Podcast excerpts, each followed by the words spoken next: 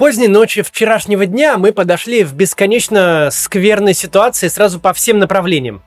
Во-первых, российские войска ведут боевые действия по всей той части территории Украины, которая граничит с Россией и Белоруссией. В зоне оккупации оказались не только приграничные города, среди которых пока, к счастью, нет ни одного крупного, не только транспортные узлы, но даже саркофаг и зона отчуждения Чернобыльской атомной электростанции. Последний факт даже слишком красноречиво свидетельствует о степени неадекватности власти, принимавшей решение о вторжении. Укрытие-2 или новый саркофаг – это крупнейшее э, подвижное сооружение на планете. Чудо инженерной мысли, которое было реализовано интернациональными усилиями за 12 лет. А знаете, почему пришлось построить эту уникальную штуку поверх уже существующего саркофага над э, разрушенным ядерным энергоблоком? А потому что мы, как человечество, понятия не имеем, что творится в недрах разрушенного в 1986 году четвертого энергоблока Чернобыльской атомной электростанции. У нас даже хорошей математической модели нет для происходящих внутри процессов. И не существует другого решения, кроме как накрыть все это безумно дорогой крышкой. И прямо вот на этом месте идут боевые действия. Уже погибли сотни человек, как военных, так и мирного населения. На украинские города продолжают падать снаряды, тем не менее, вторжение сейчас не обрело характера блицкрига. По большинству направлений украинская армия успешно обороняется. Никакой реально большой победы вторжения за свои первые, ну, уже почти сутки похвастаться не может. Все сводится к селам и малым городам в приграничной зоне. Будем смотреть, что будет происходить завтра. В момент записи этого ролика начинают поступать сообщения о штурме Киева, который вот-вот произойдет. Во-вторых, западные страны объявили первый раунд санкций, и он, надо признать, впечатляет. Из 13 системообразующих банков России 7, в том числе Сбербанк и ВТБ, на которые приходится подавляющая доля активов, больше не смогут вести деятельность в основных резервных валютах мира, в долларах, евро и иенах. Под похожие ограничения на операции в долларах попадает неопределенный круг крупнейших российских компаний – российские компании с государственным участием больше не смогут привлекать заимствования или акционерное финансирование на британских, американских или европейских площадках. Комплекс мер против крупнейшего российского бизнеса в форме отключения его от доступа к главным валютам международного обмена Байден назвал даже худшей мерой, чем отключение от SWIFT. И он, в общем-то, прав.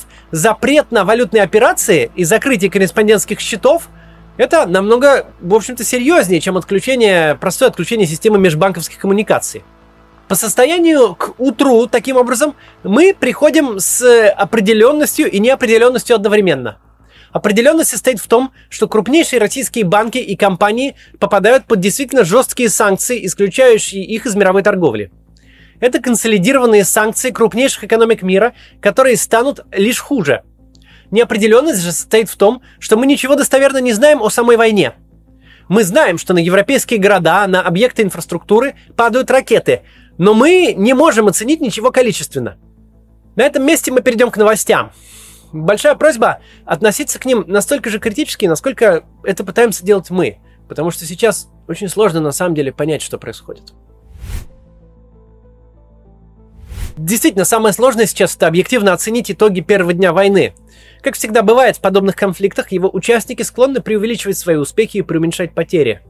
Но кое-что мы все-таки можем понять, даже проанализировав выступления представителей военных ведомств. Минобороны России провело свой брифинг около 6 вечера по Москве. Ведомство сообщило, что все поставленные на день задачи были российскими военными выполнены. В результате авиационных и ракетных ударов выведены из строя 83 наземных объекта военной инфраструктуры вооруженных сил Украины, в том числе 11 аэродромов, сбиты 4 самолета, 1 вертолет и 4 беспилотника. Группировки войск в ДНР и ЛНР продвинулись, по словам Минобороны, на 6-8 километров при поддержке авиации и артиллерии. Совместным использованием рейдовых отрядов и воздушного десанта, по словам Мин Минобороны, на крымском направлении обеспечен выход российских войск к городу Херсону. Это позволило разблокировать э, Северо-Крымский канал и восстановить подачу воды на полуостров Крым. Это все из заявления российского Минобороны. По версии украинских военных наступление на Донбассе остановлено. Пробиться к Харькову россиянам не удалось.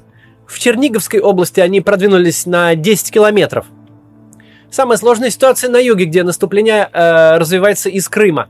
По словам украинского генштаба, за день подбито 25 российских танков, 6 самолетов и 2 вертолета.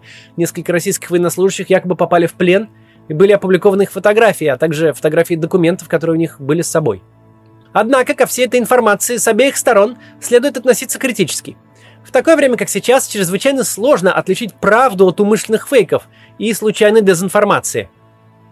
Мы, конечно, не знаем, какие цели в действительности стояли перед российскими военными в первый день вторжения. Но если посмотреть объективно, то кажется, что прогресс не столь впечатляющий, как об этом рапортуют в Москве. По крайней мере, ни один крупный город Украины по состоянию на ночь четверга, на момент записи этого ролика, примерно в 3 часа ночи, не захвачен российской армией. Из официальных украинских источников мы знаем о следующих территориальных потерях. Утрачен контроль над югом Херсонской области, включая Каховскую ГЭС и город Геническ. А, в сети появились кадры, на которых жители Геническа встречают э, российских военных словами «Какого хера вы сюда приперлись на нашу землю?» А, вечером появилась информация, что Каховку украинские силы отбили обратно, но подтверждения никакого нет. Сложно понять, что там на самом деле происходит. Про территорию Чернобыльской АЭС я уже рассказывал. Захвачен остров Змеиный в Черном море. Бои идут в городе Сумы на северо-западе Украины. Противоречивые данные приходили из аэропорта Антонов, расположенного в 20 километрах от Киева. Телеканал CNN вел буквально прямую трансляцию захвата аэропорта российскими десантниками. Позже появилась информация, что ВСУ вернули контроль, но потом выяснилось, что это, похоже, не так. Впрочем, опять же, каких-то понятных стопроцентных данных достоверных у нас нет. Что еще мы знаем точно? Погибли сотни людей. Украинский Минздрав сообщал днем о 57 погибших. Зеленский ночью заявил, что убиты 137 человек, а ранены 316. Есть сообщения о жертвах среди российских военных, но Москва их не подтверждает – причем жертвы есть совершенно точно. Невозможно поверить, что операция такого масштаба проходит бескровно. К сожалению, о потерях российской армии мы вряд ли получим какие-то объективные данные от руководства Минобороны, потому что, похоже, решено это скрывать. Мы также знаем, что тысячи жителей Киева и Харькова ночуют в метро, опасаясь ударов российской авиации. Совершенно невообразимая еще несколько дней назад ситуация стала реальностью. Владимир Зеленский объявил в Украине всеобщую мобилизацию – Вечером, когда первый шок от произошедшего немного спал, начала проясняться ситуация с санкциями. Первым из лидеров э, больших стран высказался Борис Джонсон. Авиакомпании Аэрофлот будут запрещены полеты в Великобританию, санкции введены в отношении ВТБ и Ростеха. Джонсон пообещал принять закон, который запретит крупным российским компаниям привлекать финансирование на рынках Великобритании. Кроме того, Великобритания ограничит суммы, которые россияне смогут держать на счетах в местных банках 50 тысячами фунтов стерлингов. Затем пресс-конференцию провел Джо Байден. Он заявил, что Соединенные Штаты и их союзники ограничат для российского бизнеса возможность проводить операции в долларах, евро, фунтах и иенах. Пока непонятно, что кроется за формулировкой, зато понятно, что под э, блокирование долларовых счетов в США попали Сбербанк, Открытие, Совкомбанк и Новикомбанк.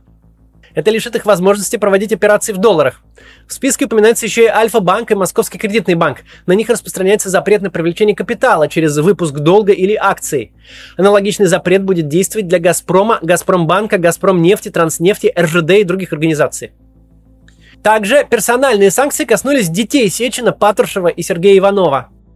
Байден назвал новые санкции сокрушительными, но многих, включая Зеленского, они разочаровали – пока не произошло отключение России от системы SWIFT. Впрочем, э, во-первых, это кажется лишь вопросом времени, а во-вторых, как я уже сказал, сам Байден считает введенные им ограничения даже более серьезными, чем SWIFT, и так оно, похоже, и есть.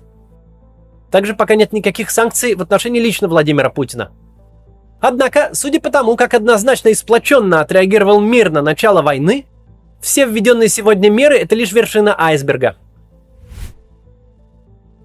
Несколько слов я хотел сказать напрямую своей российской аудитории. Пожалуйста, не надо поддаваться очень странным настроениям, наподобие «мне стыдно быть россиянином». Не следует проводить мрачных аналогий с историей немецкого народа. Чувство стыда и подобные аналогии были бы уместны, если бы, выглянув в окно, мы видели бы восторженные толпы, которые рукоплещут агрессивной войне. Но ничего подобного нет, а как раз наоборот. По стране прокатились антивоенные митинги. Происходящее сейчас – это не та ситуация, когда сошла с ума целая страна – Важно понимать, что сошел с ума отдельно взятый человек и, может быть, его окружение, а вся страна оказалась у них в заложниках. Мы не поддерживали этой войны. 24 февраля прошли антивоенные митинги в 52 городах России. Среди них все 16 российских городов-миллионников. И в каждом из них прошли задержания. По данным МВД-инфо, по всей стране были задержаны более 1740 человек. Около половины из них приходится на Москву. На момент записи видео в четырех московских отделах полиции введен план «Крепость». Это стандартная тактика – вводить план по защите отдела от внешнего нападения, чтобы просто не пускать к задержанным адвокатов. Человек, незнакомый с российскими реалиями, может посмотреть на видеозаписи и назвать прошедшие митинги недостаточно многочисленными. Но важно понимать, люди вышли на улицы сразу же, в первый же день войны, и они вышли сами. Никакая организованная политическая сила их не выводила, потому что политические силы, способные на это в России, попросту зачищены под ноль. Сейчас за призыв реализовать свое конституционное право на демонстрацию озвучены даже на личной странице в Фейсбуке. К человеку приходит полиция, его сажают на 15 или 30 суток в тюрьму, или выписывают огромный штраф размером с 5 хороших зарплат. Такие случаи были и вчера, и люди все равно вышли. А российские реалии выхода на митинги сильно отличаются от реалий, к которым привыкли жители свободных стран, и в том числе Украины. У нас митинг считается чуть ли не нарушением основ конституционного строя. Если вы вышли на митинг и просто стояли на площади, вас могут избить, с высокой вероятностью вам выпишут штраф, или как-то там арестовав, или вычислив по видеокамерам или постам в социальных сетях, и может быть даже через год после самой акции. Вы можете получить очень большой штраф, либо попасть в тюрьму на 2-4 недели. Поэтому те, кто, несмотря на все это, вышел, большие молодцы. Открытое письмо против нападения на Украину подписали уже 377 российских ученых. Когда ролик выйдет, на моем канале их будет уже гораздо больше. Все новые и новые люди просят внести их в список. На момент записи видео среди подписавших были 13 академиков Российской Академии Наук. Между прочим, эти люди во многом зависят от государства. Тем не менее, они подписались под обращением, в котором нет абстрактных рассуждений о том, что война это плохо. Все предельно конкретно. Я даже прочитаю некоторые выдержки из письма ученых. Совершенно очевидно, что Украина не представляет угрозы для безопасности нашей страны. Война против нее несправедлива и откровенно бессмысленна. Мы уважаем, пишут ученые, украинскую государственность. Развязав войну, Россия обрекла себя на э, международную изоляцию, на положение страны изгоя. Изоляция России от мира означает дальнейшую культурную и технологическую деградацию э, нашей страны при полном отсутствии позитивных перспектив. Война с Украиной – это шаг в никуда. Нам горько сознавать, что наша страна, которая внесла решающий вклад в победу над нацизмом, сейчас стала поджигателем новой войны на европейском континенте. Это выдержка из письма ученых. Под другим антивоенным письмом подписались более 100 российских муниципальных депутатов. Э, идет сбор подписей среди российских журналистов. На момент записи этого видео военную операцию Путина осудили 263 работника СМИ. Свое отдельное обращение против войны подписали российские писатели, журналисты и режиссеры. Среди них Дмитрий Быков, Чулпан Хаматова, Леонид Парфенов и лауреат Нобелевской премии Дмитрий Муратов – может показаться, что все эти интеллектуалы представляют собой какую-то отдельную Россию, но это не так. Свой протест против войны в собственных соцсетях выразили, например, Иван Ургант и Максим Галкин.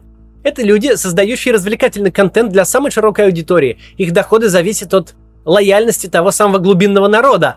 Э, кроме того, они зависят от контрактов с государственным телевидением. Но они не побоялись тоже. И таких много. Кто-то, как, например, певец Сергей Лазарев, высказывается более обтекаемо, кто-то более прямолинейно, но смысл понятен в любом случае. Два слова «нет войне» написали у себя в инстаграме футболисты Федор Смолов и Василий Березуцкий.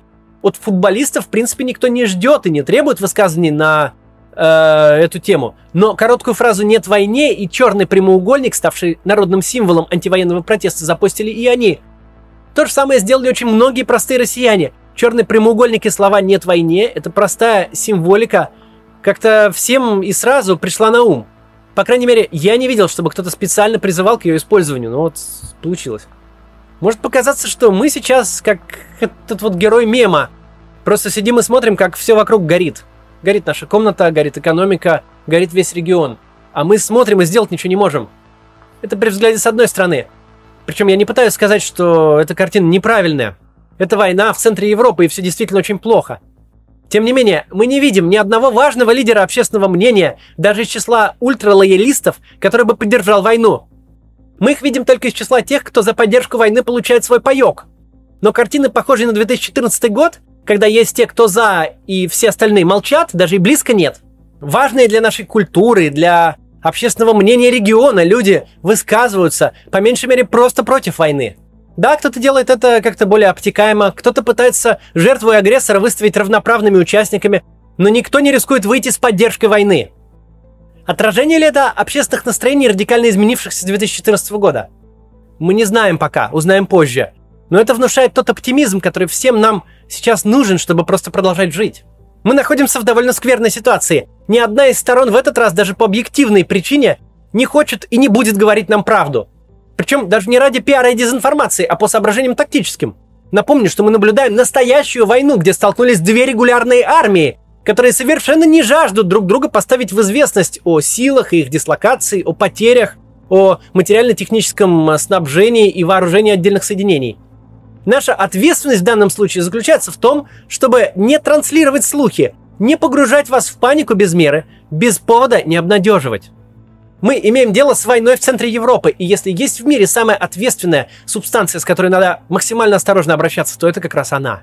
В базовых тезисах тем временем ничего не меняется. Российская армия до сих пор на украинской территории, украинские граждане до сих пор гибнут, защищая свою землю. Это до сих пор не спровоцированная агрессия российского руководства. Российского руководства, которое во имя своих амбиций подводит страну под санкции, свойственные мировым изгоям, которая ворует наше настоящее и наше будущее. В этом смысле ничто не изменилось со вчерашнего дня. Но в смысле конкретики могут быть существенные нюансы, за которыми мы будем следить. А кто-то может воспользоваться во имя дешевых лайков и нюансами ситуации. Чтобы отделить тех, кто пытается объективно доносить информацию, и тех, кто пытается воспользоваться всем этим, нужно понимать одно. Продажа определенности сейчас – это шарлатанство. Ничего не понятно, и мы не знаем, что будет. Но мы будем следить и стараться вам рассказывать. До завтра, а может быть до вечера.